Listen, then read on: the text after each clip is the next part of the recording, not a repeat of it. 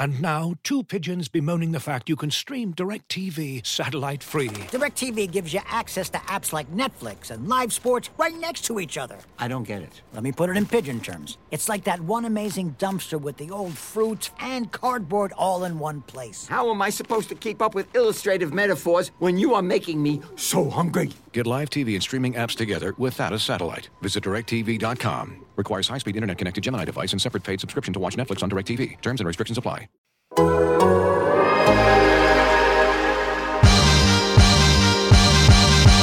Dyson Dort. Dyson Dort. Dyson Dort. This is Lee Dort, and I'm down and dunk. This is Lee Dort, and I'm down to Dort. I'm Josh Giddey, and I'm down to dunk. Hey, this is Kenny Hustle, and I'm down to dunk. I'm Darius Baisley, and I'm down to dunk. I'm Mike Muscala, and I'm down to dunk. This is Poku, and I'm down to dunk. I love cereal. Captain Crunch. Cinnamon Toast Crunch. Cracklin Oat Bran. Oh, I can have these? I'm going to share with my team, but I'm going to hog most of them.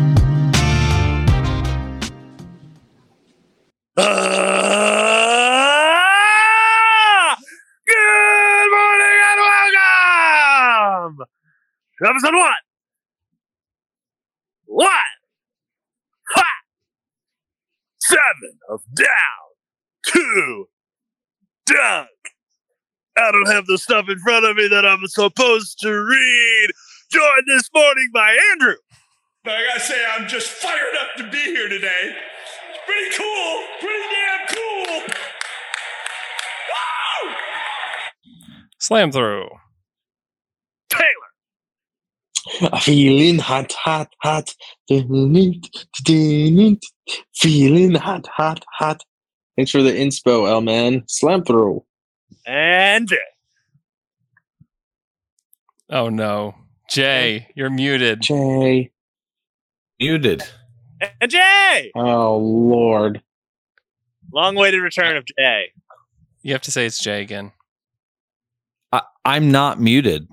I know you're, you're not, not now. Anymore. No, I, I wasn't muted. Somebody muted me. You have to say it's Jay again, though. Still. It's Jay again. No, it's Jay. Jay. We did it. No, Jay. God. He's back and it's better Jay. than ever. It's God, Jay. He's rusty.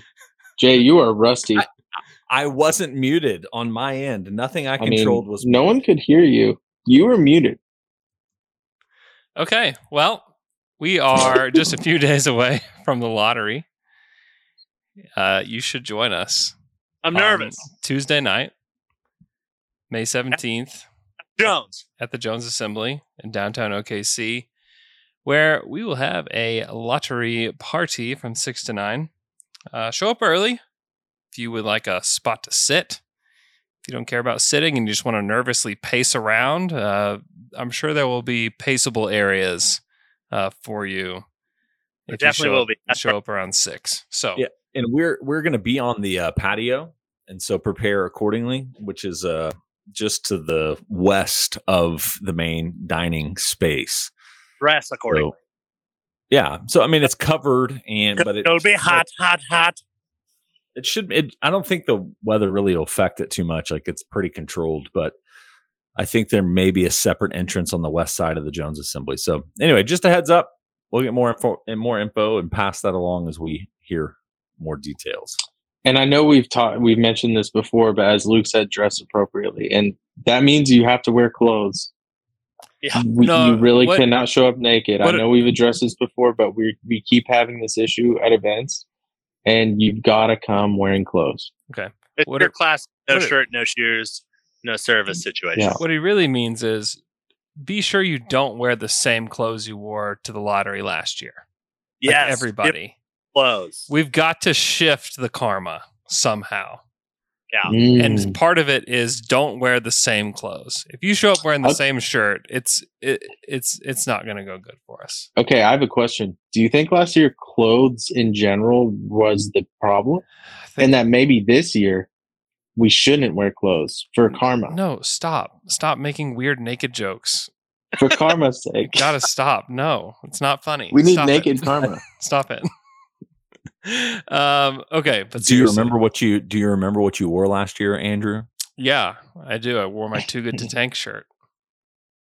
Well done. Ooh, that could be what I wore too. I'm not wearing that one, and I'm not wearing the one Taylor's wearing, which is the M T V D T D shirt, because mm-hmm. it was one of those two. Those are my go-tos, yeah. and so I have, I'm probably going old school down to dunk. That's what I'm going with. Yeah, man.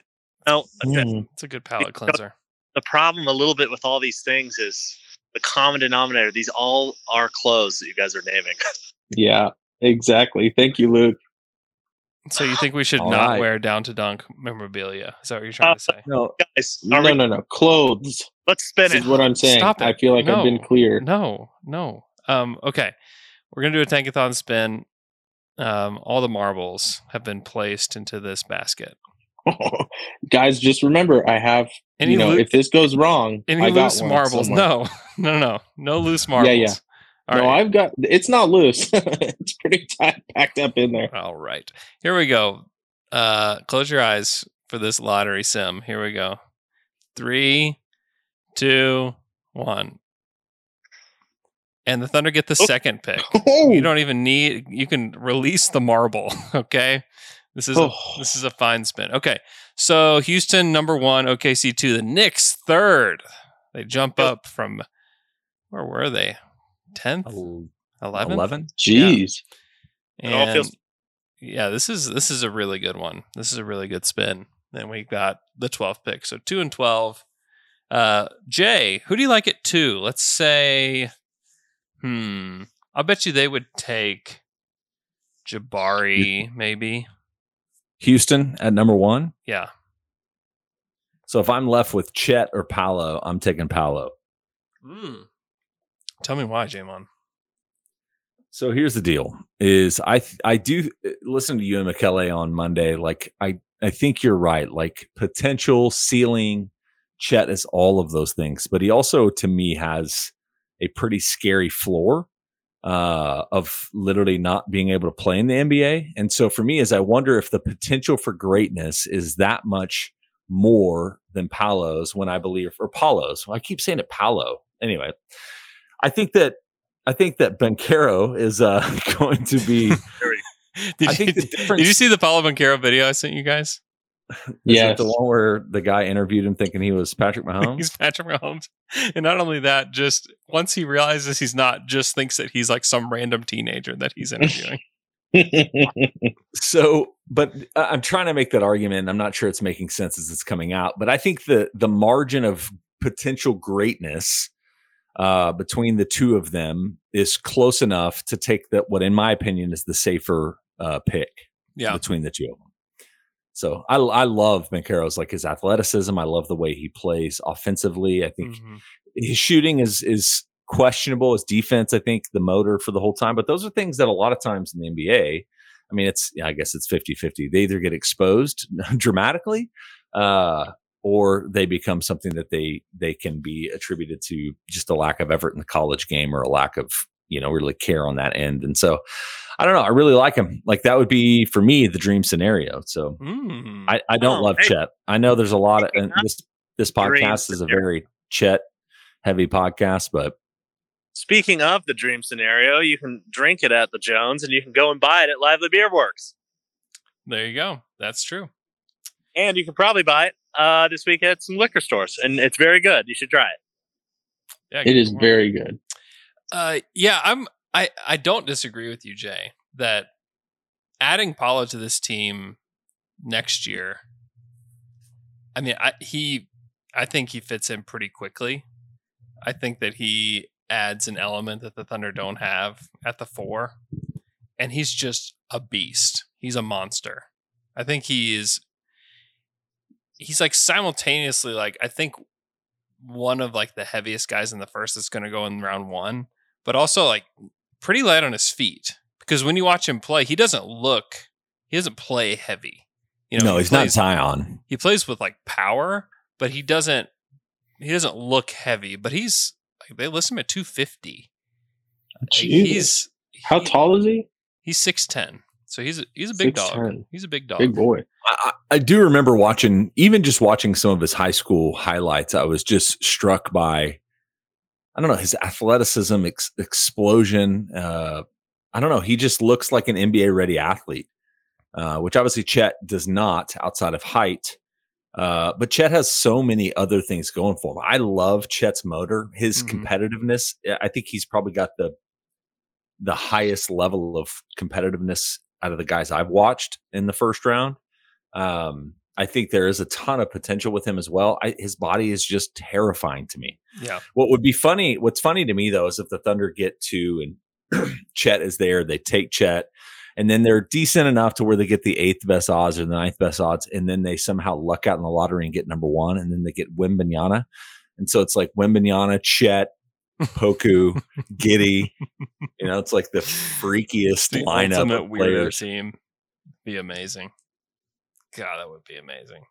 I'd be so happy if something like that. And that's happened. What's uh, kind of the good, not good news, but one of the possibilities, even if the Thunder aren't as bad as they were this year, which I know Sam kind of left it up to, you know, if they're the number one ranked team by Christmas, then maybe we'll keep playing. But if not, you know, they're a title contender uh, by Christmas. Yeah, if they're a title contender by Christmas, we'll keep playing. But if not, we're going to develop all these guys that won't be on the team in a year. So, um, but if, there are like numerous instances in the history of the lottery where teams that did land in that eight, nine, ten range mm-hmm. have jumped up. I mean, the Pelicans, when they got Zion, did. I mean, even the Grizzlies in that same year weren't, were expected to get that high of odds. And so yep. there's always potential. So they need some luck, especially next Tuesday. Yeah. Yeah. It'd be great to get a little bit of luck because I mean, outside of those three, I'd be I would be comfortable with any of those three. If you're if you're in the top three, you're just happy that you're going to get one of those yeah. bigs. And then from there, I mean, people are all over the place with all of these guys. Like nobody has a definitive board of who. Who are you, who are you seeing above Jaden Ivey? I mean. I think some people like would take the risk of taking Sharp above him. I think some people would do that. Um, I I don't know. I don't. I mean, I watch Ivy, and I think he's good. I just don't know that. Like, is he a hundred percent going to be better than Johnny Davis? Like, I don't know. I'm not sure. Johnny Davis destroyed him in the regular season in college. I mean, killed him. And like defensively, offensively, he was way better than him in that game. It's like, okay. And you don't want to make it all about one matchup, but like that matchup happened. Like that game happened. And are we sure that Jaden Ivey is going to shoot it at the next level? You know, are we sure that a guard that just refuses to use his left hand is going to be great in the N B A? Like, I don't know. I don't know. I have a lot of, everybody has like big question marks after those three, including Jaden Ivey, in my opinion. He's just like the most explosive, like best with the ball and like most explosive. And it's like, okay, I guess I'll take that because I've seen that yeah. in the, working in the N B A right now. Um, but I don't, I don't know. I don't know that he's going to be the best guy out of that group, out of like the Johnny Davis. Uh, I don't know. I really just don't know. Why, why do draft boards change so much from the tournament right after the tournament until, you know, the players start working out? Like, are, is it just that people are bored or people are watching more video after the tournament or what's going on? Vecini actually addressed that. Mm-hmm. I think him and Penny did on one of the podcasts. And he says it's just you get time to kind of let more of the emotional side of it settle a little bit. You get more time to invest in the longer stretch of film, right? Versus just, hey, I'm catching this part and watching some mm-hmm. of this. And he said that he said that opinions kind of shift based on those things. And then some of it is workouts as well that people are seeing. I I know we don't put a lot of stock in in workouts, but you know, all of that stuff. And then you start hearing the words about what people are thinking. Because that's the other thing is a lot of these guys are tapped in. And Andrew, you obviously correct any of this stuff, but no, you're right. A lot of these guys are tapped into G Ms and different scouts. And so what they hear begins to shift or change, you know. So all of that yeah. impacts the way that they end up evolving after mm. the term. Yeah, because you start hearing from people around the league about, oh, this G M definitely likes this guy. or this G M, if he drew number one, would never take this guy, you know? Mm. Um, and I've heard, I've heard a couple of those things this week, just talking to people about like specific G Ms that are in the lottery and who they would and wouldn't take, you know? Ooh, what, that, what did they say? Can that, you say at least what you heard, not the names? Uh, after the pod, I'll tell you. Um, you can't even just say a general.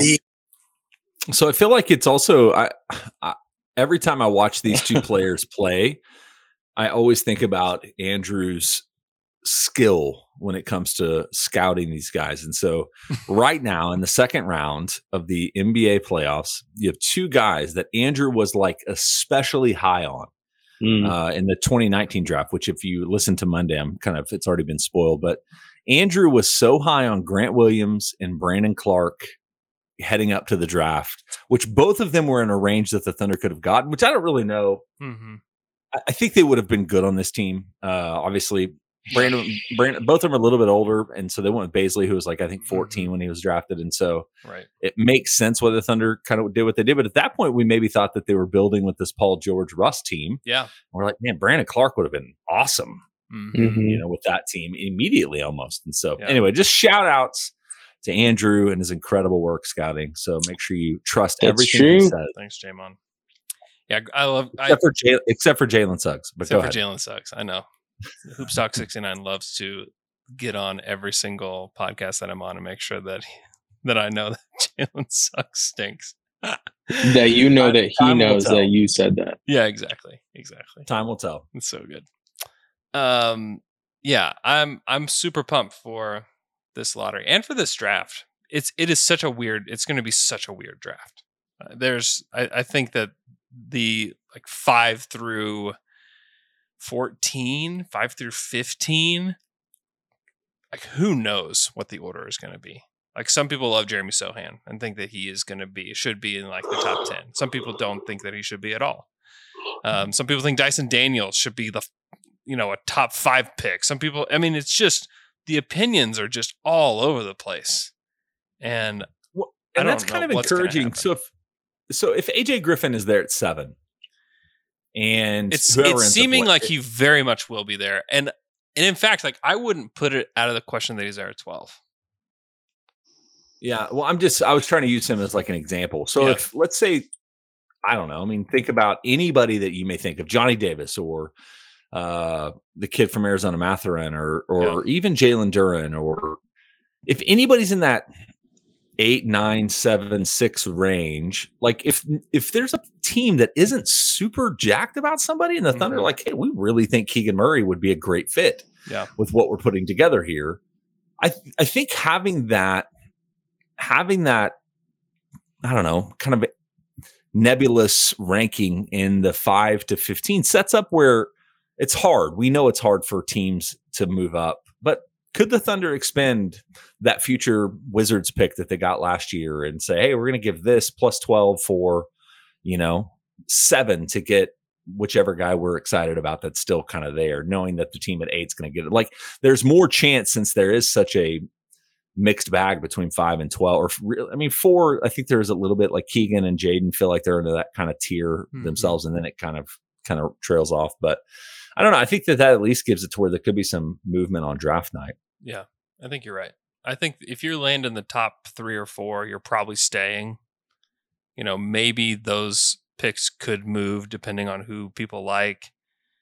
You know, if somebody draws number one and the Thunder are just convinced they have to have Chet Holmgren, like maybe they would move back for like a future pick or something to get one of the other guys and just say, like, yeah, we're taking Chet or you can give us a pick, you know. You know, I could see something like that happening, but I'd be surprised if anybody traded out of the top three. But then, yeah, like if at, from get to get from twelve to nine, like you could probably do that. You know, just call the Spurs and say, "Hey, we'd like to flip an asset to you, and you can pick at twelve." And the Spurs are like, "Great, we like the guys that are at twelve, anyways." Yeah, you know? Or as much. Yeah. Well, and that so think about going back in draft history. The trade that got Doncic to the Mavericks was kind of because that was wasn't it? Oh gosh, I don't even remember who. Oh, so it was Ayton Bagley, Ayton wah, wah. Bagley, Luka, Trae Young, or was it Luka then Trae Young? Mm-hmm. anyway, but they, the Dallas Mavericks had somewhere in there, and they traded a bunch of assets to get up to get Luka. Yeah. They traded with the Hawks. Traded with the yeah, Hawks. Yeah, they traded they, with the Hawks. The Hawks, yeah, the Hawks traded back so they could get an extra pick. And Jaren Jackson. Didn't they trade back to six, or was it four? It was five. So it five, was, that's it was right. From, they the Mavs traded from five to three with their their first round pick for the next year and mm-hmm. the fifth pick. So they could get who, Trae Young. Who went uh, number four that year? Uh, J J J. Ah, J J J. J J J. And then the and pick, that's that's the draft next week, isn't it? Yes. Yeah, mm-hmm. twenty eighteen Mm-hmm, twenty eighteen And then they took Cam Reddish with that Mavs pick, which ended up being mm-hmm. the tenth pick, which is like, oh, oh. Yeah. Oh. Yeah, like a redo. And I was thinking there was another one. Oh, the Markel Fultz, Jason Tatum one too, right? That That's was a Tatum. Trade in the top yeah. two or three. Yeah, that was the twenty seventeen Yeah, twenty seventeen Yeah, that's that is a wild one to think about. Because they could, I mean, sheesh. I mean, imagine yes. Tatum with Embiid, yeah. and imagine what this like. What do the Celtics do? Like they, I heard they really like jo- Josh Jackson, or I don't Whoa. know. I don't know what they would do. Or maybe things work out better for Fultz if he's in a better situation or a situation yeah. that's more palatable for him. Not that I don't know that Boston would be that though, but. Yeah, that draft looks uh, doesn't look quite as good the further away you get from it until you get to like the middle of the first round, honestly, because like the top of that draft, Fultz, Lonzo Ball, Tatum, Josh Jackson, De'Aaron Fox, Jonathan Isaac, top six. Yeah, it's like ugh, Whoa. yeah, that's so scary about the upcoming draft. Like we just never know. You can get number one pick and blow it. That's the way it goes, bro. It's scary. It's the way it goes, bro. The draft is a well, scary I think that thing. One of the hard parts is this twenty twenty-one was such a loaded draft. It was loaded, and for the most part, teams did the right things. You know, yep. I don't know. Yeah, the pe- the the guys that needed to move back, the guys that probably should have moved back, some spots moved back, and the guys who probably should have moved up actually moved up. Mm-hmm. It seemed like everyone everyone made the right pick. Yeah. Well, and I I agree with what you all said about the Magic. Is is the Magic was the only one that messed up in the top ten, but yeah. they actually end up accidentally getting it right because Franz yeah. Wagner should have been the guy they picked at five, mm-hmm. and then Suggs at nine makes sense or whatever Wagner ended up going. Yeah. I really like that analysis. I thought it was helpful. So yeah, but but it does set your your it does it sets your expectations for this one. Be like if the Thunder get seven, we're going to be like, hey, listen, Josh Giddey, right? Yeah. Josh Giddey. Kuminga, Kuminga was seven. You know, look what he's doing. We got this. Frank Ntilikina like, went eighth. I mean, come on. Yeah, I know. Don't go too far on how yeah how much it falls off the rails. Oh boy. Uh, let's take a Gosh, quick eight. break, and then we will come back, and we're going to answer some questions from Reddit. This episode is brought to you by Michelob Ultra, the official beer sponsor of the N B A. Want to get closer to the game than ever before? Michelob Ultra Courtside is giving fans the chance to win exclusive N B A prizes and experiences like official gear, courtside seats to an N B A game, and more. Head over to MichelobUltra.com slash courtside to learn more. Looking for an assist with your credit card but can't get a hold of anyone? Luckily, with twenty-four seven U S-based live customer service from Discover, everyone has the option to talk to a real person anytime, day or night. Yep, you heard that right. You can talk to a real human in customer service any time. Sounds like a real game changer if you ask us. Make the right call and get the service that you deserve with Discover. Limitations apply. See terms at discover.com slash credit card. And we're back from that quick break. We're going to answer some questions from Reddit. Uh, we don't have a Reddit's quest- Reddit questions drop. Um, you have one, Luke? Luke? Uh, uh, Reddit questions. All right. Our first Reddit question comes from D H R seven four six eight He wants to know which of these three are most likely to develop. One, Chet's strength. Two, Paolo's defense. Or three, Jabari's handle? Hmm. Most likely to develop. Most likely. I, I feel like I have to kind of, I've already planted my flag in this, so I'll say Paolo's uh, defense. Okay. Yeah. I, I mean, think so too. I, th- I think there's a lot of guys, and I don't ask me to name them. I just know the feeling. I feel like there's a lot of guys that come out of college that people don't think are good at defense, and then they get in an N B A system, and it seems to work out a little bit better to play more I S O, man defense, not, you know, switching. It's, I, I feel like it's a lot different, and the guys that are super athletic can kind of figure it out in the N B A. And, I, and that goes and I, that goes both ways for sure, but. I think it was K O C that mentioned this in his mock draft about, because one of them had pa- Paolo going to Oklahoma City, and he said the expectation that Oklahoma City puts on their guys to play defense and the way that they coach them in that way makes it to where it would be the right fit to get the fullest extent of what he could do on the defensive end. And so that's I kind of mm-hmm. that's at least why I lean that way a little bit. Yeah, I buy that too. Um, I don't know what kind of star power he holds once he gets in the league, Paolo Banchero. I don't know. I don't know if, if they selected him and he gets here and game one, Mark Daigneault sees him blow a rotation and he's like, yeah, you're out. Like, you're sitting out for the rest of the half. Like, how does that fly with his, with him, with his representation, mm. you know, like with Trey Mann, like, I guess, uh, can you Trey Mann, Paolo Banchero? Like, is the question. Like, I don't know. I don't know. I mean, Trey Mann's the one that, that is most notable for for being called out by Coach Daigneault. Mm-hmm. Like, I don't really hear stories about him getting mad at other players, and I'm sure he does. But Trey Mann seems to be the number one guy. Uh, I don't. I feel like he gets mad at Poku all the time. Definitely. Oh, that's that's true. That's but both of those guys. I mean, it's hard to watch defense for us and to know if someone's actually like making the right rotation or not.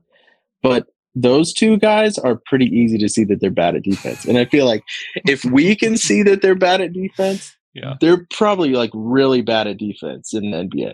Yeah. Yeah. And uh, Paolo, I mean, that, uh, I'm just saying that's quite a floor for a guy of his, uh, of his stature and athleticism and everything he can do. And it's like, I wouldn't expect him to be that bad at defense. I would say this. How good he is offensively will determine how good he is going to be defensively. Because if he's yeah. going to be a really, really good offensive player, like if he's your number one guy, he comes into the league and it's apparent after like three weeks that like, holy smokes, Paolo Banchero is the number one guy. I would not count on him being a good defender in the N B A. Because there, it is rare that a guy who has his kind of reputation comes into the N B A, is an, a guy that can carry an offense and then can also do it on both ends. It is it is extremely rare. Maybe the Thunder can do it. Um, I think about a guy like Donovan Mitchell, who plays yeah. for a very good defensive coach, very good defensive system, has routinely gotten worse on defense every year. But oh, then Luke, you have though. guys like Devin Bro- Then you have Devin Booker and you have Jason Tatum, though. Yeah. I, which way do they go? I don't know. Yeah. Like, how do yeah. you... It's possible that he gets better. I just don't know that I would like count on it. You know what I mean? But if he's just yeah. like, if he's like your second best player and you need, you don't need him to carry the offense and like Shea carries the offense and Giddey carries the offense and he's like a play finisher and a facilitator at the elbow and stuff like that. And like, I could see him like locking in a little bit more because he's like, I need to contribute more in other areas, if that makes sense. Yeah. Um, I would say Chet's strength. I mean, it's an easy one because like everybody gets stronger in the N B A, you know? Like, well, just in humanity, like just life. In humanity. I'm way stronger than I was when I was twenty, you know? Like he's, he's going to get stronger. We, we have yet to see that with Poku though. Oh yeah, he is. Oh, he's, he's, he's a lot. He's quite a bit stronger than he was when he first got here. Go go look the, go look back the, at some of those preseason games when he first got here.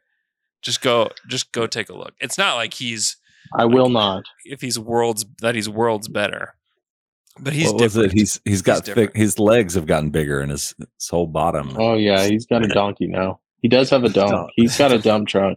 He can actually play in an N B A game now, though, because yeah. he's strong enough to. That cake. Yeah, he's got a body like a Pixar mom.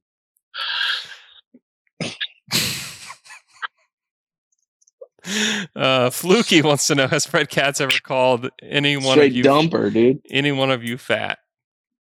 Uh, not to my face. I did. I called you fat. No. Not to Fred. My face. You guys see this? The Steven Adams thing that happened last night? Yeah. Pretty funny. Uh, if you haven't it seen really it, funny. Uh, Fred Katz was talking to Steven Adams and Talk, asking him a question about him being a large person, but Steven Adams wouldn't let him wouldn't let him really ask the question. He just kept asking him what he meant by him being a big guy, and then uh, Steven Adams called him a wanker, and then like the line of questioning stopped. So, I loved. Uh, so I read the transcription of that yeah. before I saw the video, and what I really liked about the transcription is that the correct word? Yeah. Okay. What I really liked about that was um, it heard him say fit because of his accent saying fat. Yeah. I was like, wow, I could even, I can read this in his accent. Yeah. I also love Kyle Anderson in the video. Did you guys see Kyle Anderson? Just yeah. Kind of, like, kind of giggling the whole time. Well, I can see Kyle and just, Steve being good buddies. They just lost game four too. And Jaws, I think they say he's out for the rest of the playoffs. Yeah, like he's questionable the rest of the playoffs. Yeah. He won't play. It's a bummer. Bad. I hate that. Yeah, it's bad.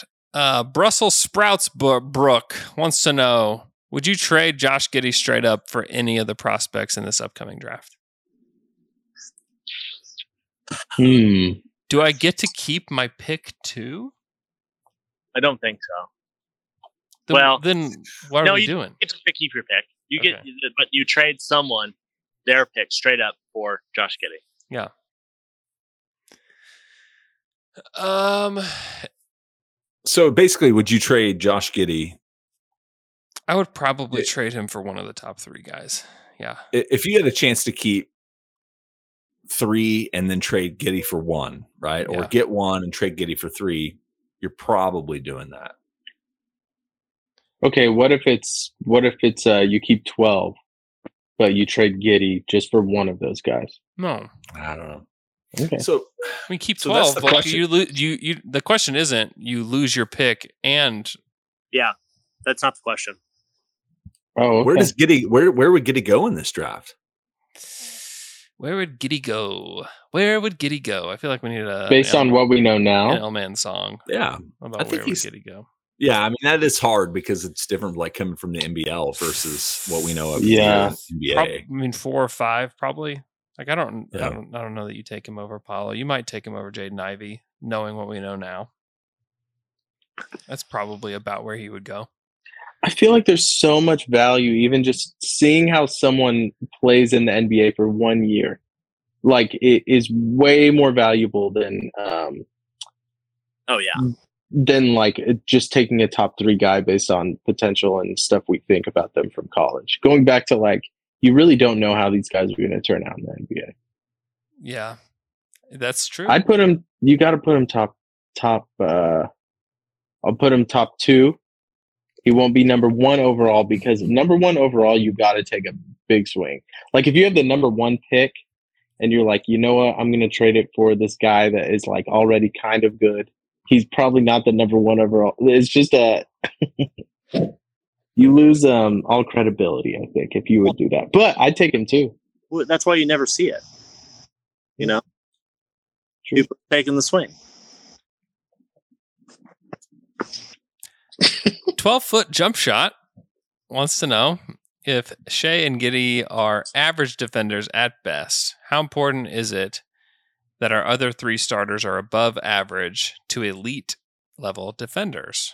If we drafted a guy like Paolo and he wasn't able to become a plus defender, can you get away with that sort of lineup in the playoffs? I think it poses challenges, obviously.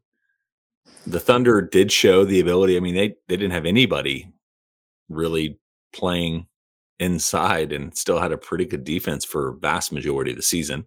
So they do have the ability to scheme. Some of that can get found out in the playoffs. Uh, but get, I mean, I know Giddey, both of them know that they they have to develop a more consistent defensive game.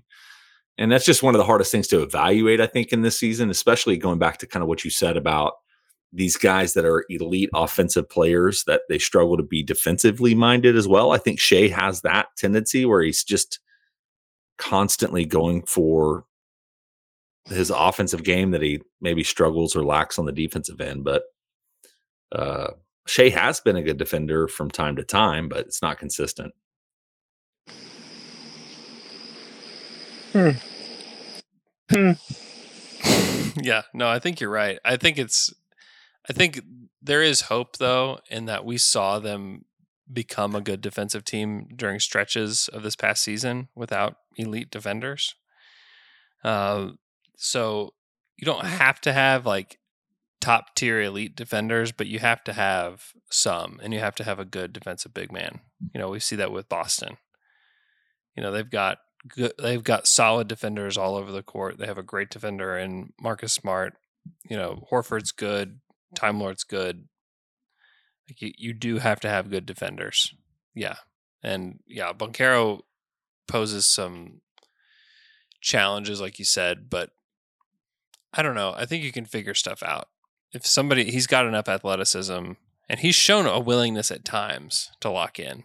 You know, it's not like he never plays defense. It's not like he's incapable of doing it. So that's why I don't, I don't realize. From the past of the Thunder team. Hmm? Having like a defensive specialist who cannot. Can you hear me? We we keep losing you. Hello. Sorry, I'm from the history of the Thunder team. I'm tired of having like a defensive specialist who cannot shoot. Yeah, I have I have no interest in that. You know, give me a guy who can shoot, who is, you know, just can be there, and you know, not a terrible defender. And I'd rather have that. Yeah. So.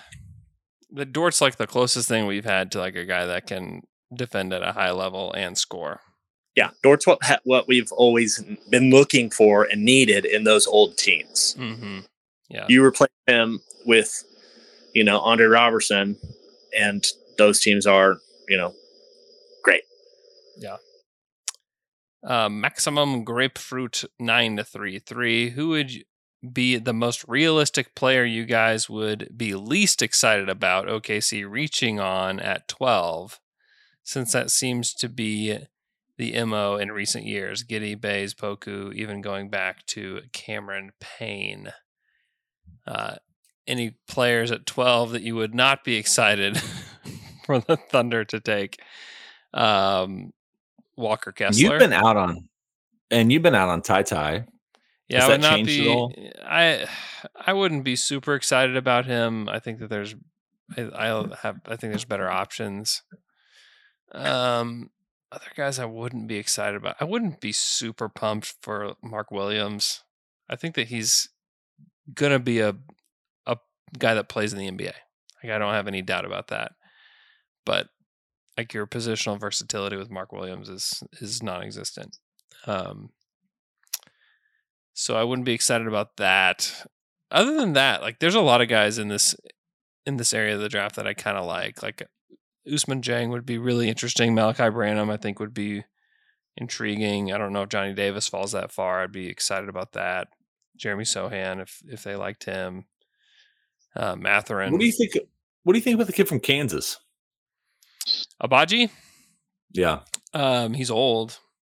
Is the The first thing I always think about him. Yeah, he's twenty-two years old, but uh, I worry about his defense. I like his shot making.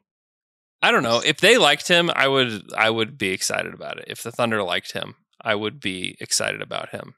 Um, there's actually like quite a few guys in this area that I that I like that I think would be fun. And there's a lot of wings too, and a lot of like shooting guard wings that are in this area of the draft that I that I hope that they take one of those guys instead of like settling for a center just because they need a center.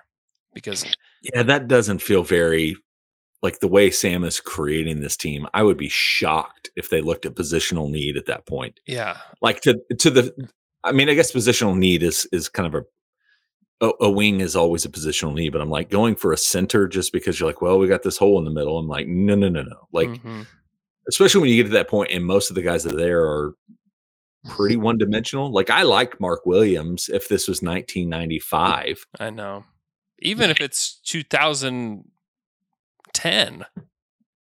Yeah, he's got it, it, he's got tons of athleticism. He's I think he's got a lot of skill around the basket. In two thousand ten, and he probably goes like number eight. Yes. And I have no desire to do Walker Kessler. No, thank you. Yeah, I'm out.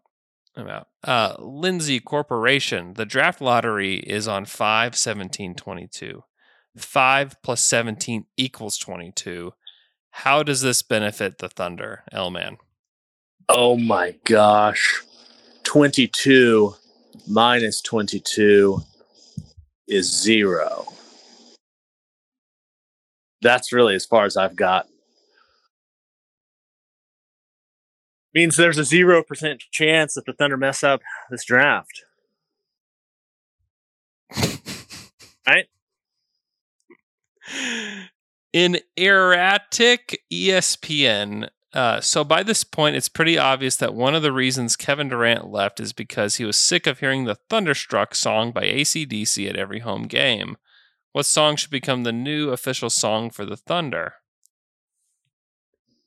Uh, I know. Uh-huh. Garth, Garth Brooks' Thunder Rolls. Dun, dun, dun. Okay.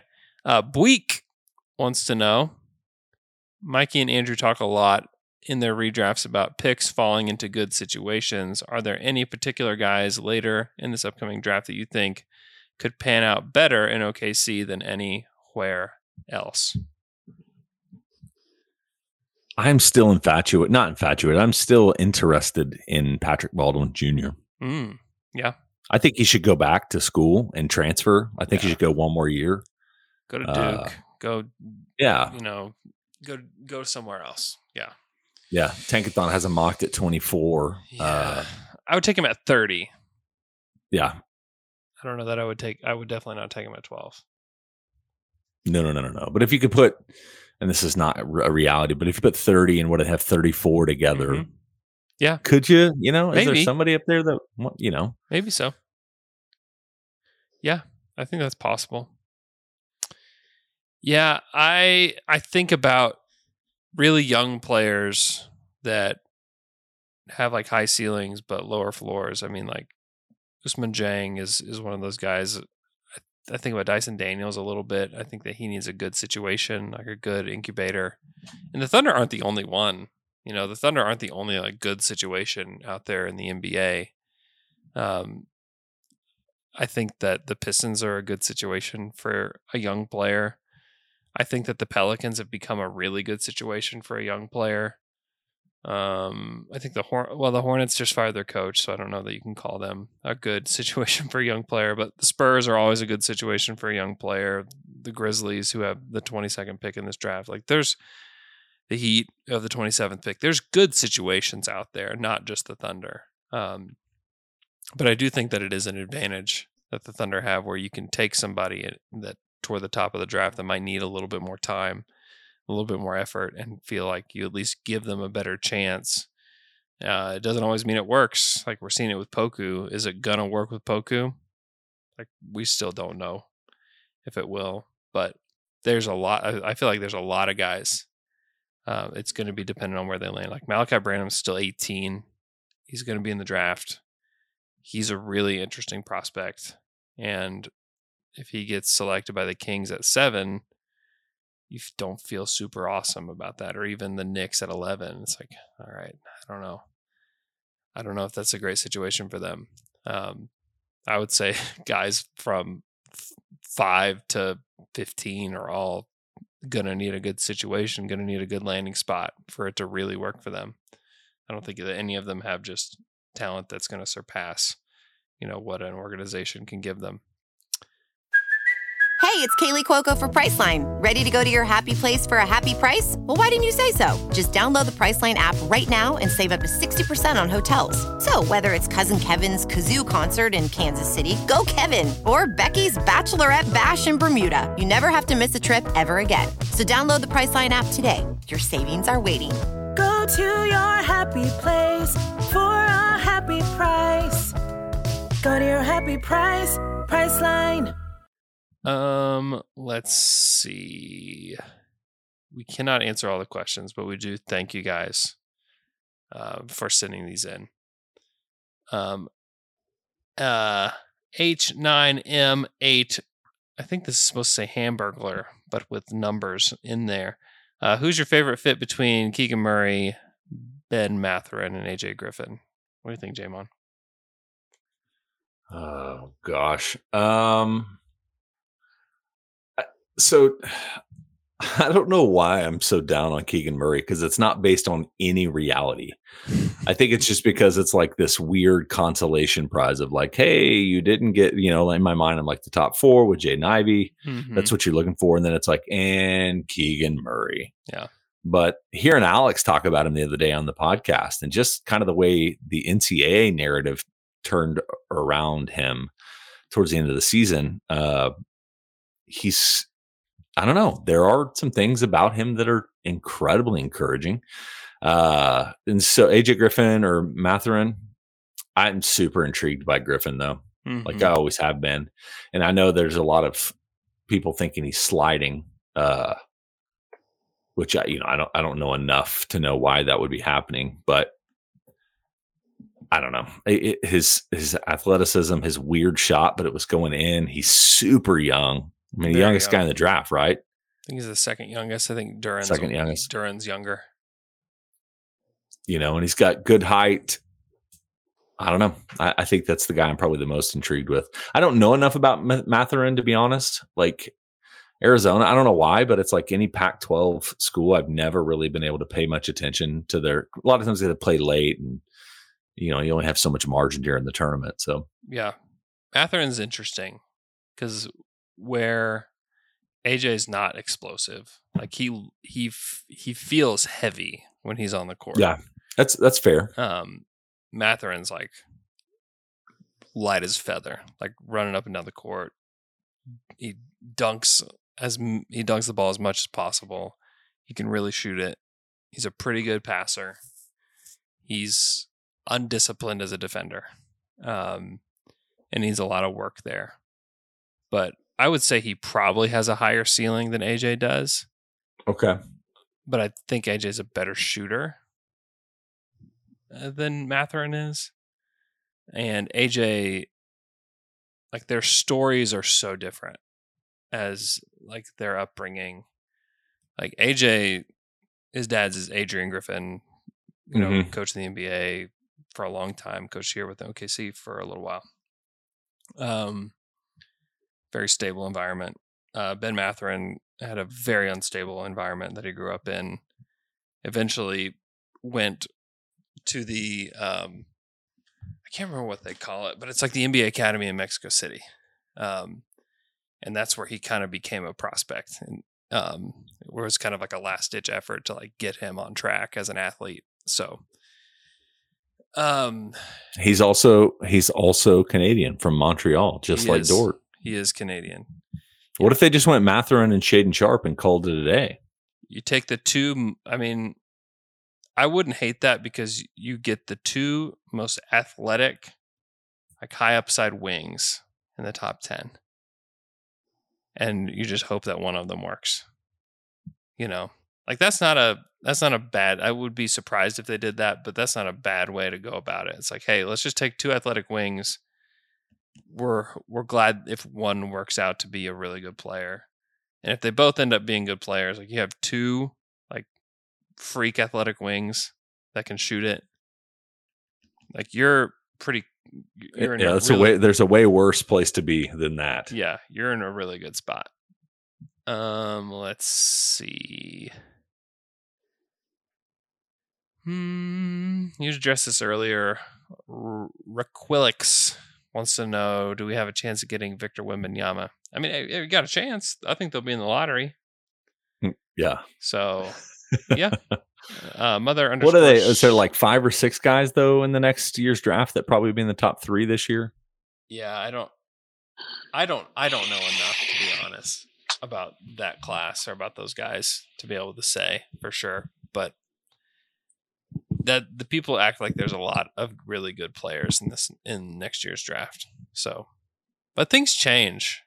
In things can change in both ways. Where sometimes it feels, and especially in last year's draft, people were like, there are eight or nine franchise-changing players in that class. And there ended up being a lot of franchise-changing players in that class, but they just didn't. They picked the wrong guys. You know, like Brandon Boston was one of the guys that people thought would be, you know, a top five pick. Um, so it's just hard this this far out to know who is who. Uh, mother underscore scheme underscore four six three nine. Will there be a May seventeenth live stream before the lottery, like in the morning? Um, no. There will not. No. There will not. But we'll try to live stream that night, and then we will. I will. Trust me, you will have a lot of content coming at you uh, over the next few days. Where I will. We'll do a Down to Dunk episode, obviously, afterwards. And then I'm trying, I'm going to do a Slam and Jam lottery recap too. That'll be on the Athletic N B A Show feed for that next day too. So lots of, lots of lottery content, post-lottery content. Not a coming, lot of sleeping. Coming at you. Not a lot of sleeping. Yeah, get your sleep now, Andy. Uh, Taylor, he's back. Hey. I'm back. I had uh, th- my baby. I'm a baby. Um, let's see. I had a baby. Darth J J, the jet plane. Number one, how many points would Mike Muscala average this season on thirty-two minutes per game? Hmm. Just a funny question to me. Here's the thing with Muscala is that I would say fourteen though. fourteen point six. Yeah, that seems reasonable. Does it though? That seems like a lot. thirty-two minutes? That seems like a lot. What was he? Let me look at his per thirty-six. Dude, I mean, we didn't have a lot of we didn't you know have a Let me read you his per thirty-six numbers this year. Okay. Best of his career. twenty point nine points per game, seven point eight rebounds, one point three assists, one steal, one block per game. Why is he not playing thirty-six minutes then? Per one hundred possessions, he is twenty-eight and ten. Wow. We've got a star. Yeah. I actually asked Mark Degnall about this during the season, about Mike. And like, what's like, what's the deal? What's going on here? Like, what are we, what are we doing? Like, I was telling him, just ask him about the lineup data. And like, can you explain this to me? Like, Mike Muscala is like, apparently the best player ever, and so is Kenrich Williams. Like, how is how is that possible? And he's like, listen, I don't buy it. He's like, I, he really doesn't buy into that stuff. He he knows, like, I am putting Mike Muscala in the best situation possible, and he can mm-hmm. go out there and play his heart out for fourteen minutes. And then come sit down, and we're going to get him the right shots. We're going to put him in the right position. Things are going to be perfect for him. But can we create that same situation for him over the course of twenty-five minutes? Probably not.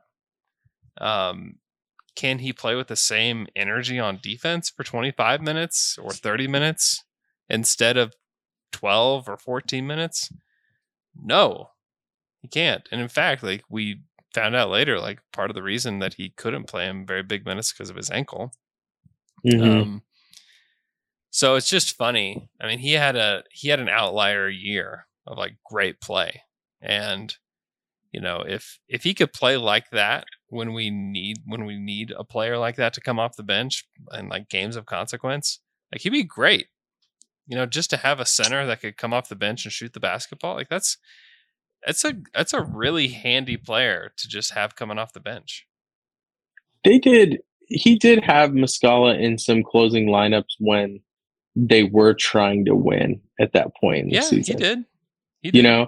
And then he was not in closing lineups when everyone was hurt at the same time. Yeah. and, and when he wasn't hurt as well, I know he was hurt from time to time too, but there were times when Coach Daigneault chose to not put him in because he was a little too good. He may, he may have hit, he may have hit three threes in a row, because there were a lot of games where he came in and he really did that. He did. And if you are a Jabari Smith guy, like, look no further than what Mike Muscala can do for your team. Damn.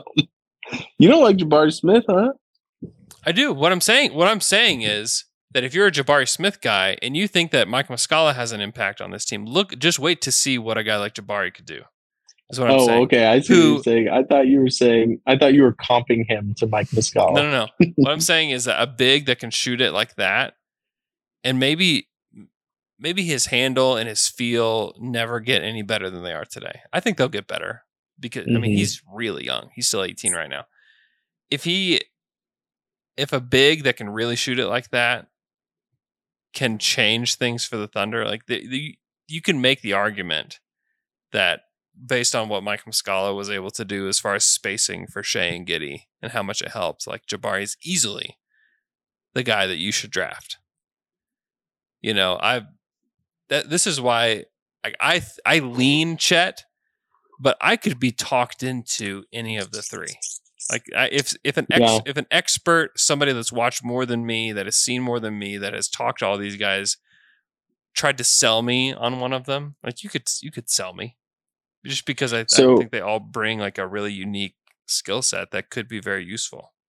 We talk about J J J and how he seems to have not blossomed into the full Um, player that we thought he was going to be after his first year in the N B A. Yeah. So is do you see Jabari Smith actually being that player, like who we thought J J J was going to be? The problem is that like J J J wasn't wasn't what he was like becoming at Michigan State.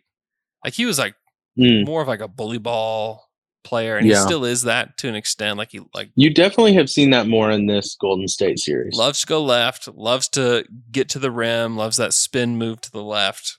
Um, he was more of that, and like a known as like a shot blocker and stuff like that. Where Jabari has been like, yeah, he's a shooter. Like he's a real shooter. Yeah. And we didn't. I think that people were surprised at how fast J J J shot the three ball once he got to the mm-hmm. N B A. I think they thought that he had it, but didn't know that he would be a guy that could take seven threes in a playoff game, you know, in the first part of his career. Um, yeah. Well, and Jabari, if you've watched his mechanics on his jump shot, is just about flawless. Yeah. Which J J J still kind of got a weird wind up, takes some time yeah. getting that ball out. Yeah. It does not look Jabari is, Jabari's beautiful jump shot. Yeah. Uh, like it really is pretty startling for a guy that's six ten and like eighteen or nineteen years old, you know? Yeah. yeah, and I would say look no further when you're thinking about Jabari Smith than uh, Alexei Pokuševski. Also beautiful shot mechanics, big guy, graceful on his feet. Donkey. Got a dumper. Um, Donkey dumper. um, uh, let's see. Any other questions? I'll try to hop on here and answer some of these too, um, if I have some time. Um, let's see. What's the worst offer you'd consider accepting for pick twelve and Dort? The worst offer I would consider? How can I even imagine that? I don't know. Crackers? What's worse than that? Uh, dirt? But you wouldn't consider that. Yeah, I would consider it. Okay, how many crackers are we talking? I would say like how much dirt? Would, how much dirt? I would say like pick nine. It's probably like the worst offer that I would consider, depending yeah, on who's there. Say top ten pick. Yeah. Um, Randy's Randy's Speedo wants to know. I completely misunderstood that question. Yep. Yeah, you did. You did good. Good job. Um, did we sell too low on Horford or Chris Paul? Looks like it now. I've, I've thought about that this week. We called Presti a failure in our group text. All of us did, and we all agreed. He failed. Elman, give us your thoughts. it's it's a little oh, it's you know Al Horford having you know a great game, Chris Paul. It, people have been talking about like the uh, guys that come to Oklahoma City, get traded away, and then are just you know that people had counted them out, and now they're kicking tail. And so it's a little frustrating thinking like, you know, they could be doing that for our team. But I've had to tell myself multiple times, like, it's going to be better that we would be, we will be better in, you know, five, six years than we would be now with them. That's the hope. That's Sorry. the hope. And that's, man, I just, it's just, it just makes me nervous for the lottery, for the draft, because you don't know. And don't know. They're such... Really, I mean, just known co- commodities. Yeah. I, th- so. I do think that what's important to remember about both of those guys is that Houston had to get give picks yeah. to get rid of Chris Paul. Yeah. Right? So his own owner said that was the worst contract in the league. Yeah. He's the yeah. worst owner and maybe the N B A now. But so the fact that they got anything, even though Chris was fantastic in the year that he was here, and I, you couldn't really bank on it being thirty. You didn't think that Chris would make that much of an immediate impact, no. but they just did a good job of building around him, adding Jay Crowder. Obviously, the jump that Bridges took, the jump that that Aiden took. It was a perfect situation. It was a perfect situation. Yeah, perfect. Yeah, and then yeah, am I wrong to think that Horford, Philadelphia had to give up per- a pick to, for us to take Horford? Yeah, they did. I guess Danny Green was in that too. You got to think that there are guys on like what the, what people consider bad contracts that are just telling their agents, get me to Oklahoma City. Let me do that same thing. And, you know, I want to, you know, turn my career around, show people what I still have. Well, it's not do you a, think, um, I think it's do you think if they it. let Kemba Walker play that, that this would have happened with him? Do you think the issue was Kemba Walker didn't, there's, there's a certain amount of minutes you have to hit while playing for O K C for that to kick in, for the Magic to kick in? Well, I, I think the Thunder have a good idea of the kind of player that they're getting when they acquire them. And yeah. like, obviously Kemba was not going to work anywhere, you know, this year. Like he was not, he did not get the, the good Thunder juju when he went to the Knicks. Um, Chris Paul obviously had a lot left in the tank. He was willing to change his diet. He was willing to change a lot of things about his life in order to, you know, really change his career trajectory. Mm-hmm. And s- some of that was the Thunder. Some of it wasn't. Some of that was just Chris. You know, Horford at his age, getting to rest the amount that he did really was very helpful to him, you know, and You know, I don't, I mean, that's very valuable to a guy like that. And, you know, you can make fun of the Thunder for doing what they did. But, I mean, if he would have played in all these meaningless games with the Thunder the rest of the season after Shea couldn't play, you know, could, couldn't, and didn't play, like, what what good does that do for his career? Mm-hmm. And so, like, the Thunder will do right by these veterans. Is it all about the Thunder? No. Like, is Derek Favors going to go on to have a great, you know, resurgence somewhere? Like, I don't think so. Um, I do think that these are two special players. I think we have to recognize that. Like, Chris Paul and Al Horford are like special N B A players. Would you say Horford was in his prime? Was he ever considered like a top ten guy? No, like best Horford so. year.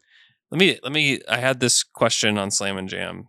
Um, This week, I honestly can't remember. He was a top twenty player for sure. Tell me this for a while. How so? He had this will be our this will be our final thing before we go. Al Horford, and you may know the answer to this if you've already listened to Slam and Jam by this time. Al Horford scored thirty points in a playoff game. That's a playoff career high. Mm-hmm. How many times he's played almost a thousand N B A games? How many times has he scored thirty points in his entire career? Oh, God. In, it's going to be all, really low. nine hundred fifty regular season games. On the regular season? Yeah. nine hundred fifty regular season games. How many times has he scored thirty or more points? Twice. I would say mm. seven, seven times. I would say twenty times. L-Man is closest. It's eight times. Eight. Well, oh my God. I'm he's the made, biggest uh, historian of the game. He's made all-star teams. Isn't that wild? Like, Al Horford's a good player, but to play that many games and to have only scored thirty points eight times in the regular Especially season. Because I you do think of him, like in the Hawks days, as an offensive player. He's a good offensive player. Yeah. Yeah. He wasn't just a this crazy good defensive player that, you know, he just got played a lot of minutes, so he compiled some points. Like, yeah. You thought of him as a skilled offensive player. Yeah, without a doubt. I just thought I thought that was, that blew my mind That's, when I when I that saw is, that when I looked that up. That is blowing me. Yeah. What's crazy is that off that Florida team, he's the only one left. Yeah, really. Noah, Brewer, like those two guys came in with Horford in the same draft, and were part of those two yeah. championships. And even Corey Brewer know. got a fifty-point game. He did fifty burger. Yep, Torian Green out of the league. fifty burger. Um. Yeah. Uh. All right. This is the last FryPod before we know what pick we're gonna have. So next Friday we will be able to talk definitively about where the Thunder will be picking. We'll be able to make predictions about who we think that they'll have. Whew. I'm about to dunk. I'm pretty nervous. I'm pretty nervous about this. I'm pretty excited. Everyone um, needs to go. That is listening needs to go to the Jones next. Everyone. This upcoming Tuesday, six to nine. Everyone. Be well, Andrew said. Andrew, Andrew said it. Listen, you don't want to watch. If you're a fan, you don't want to watch this by yourself at home. No. Yeah. It's the lamest place to watch it. Easily. Especially lamest. If you're home and you're wearing clothes. You don't want that. True. Thanks for listening to our podcast.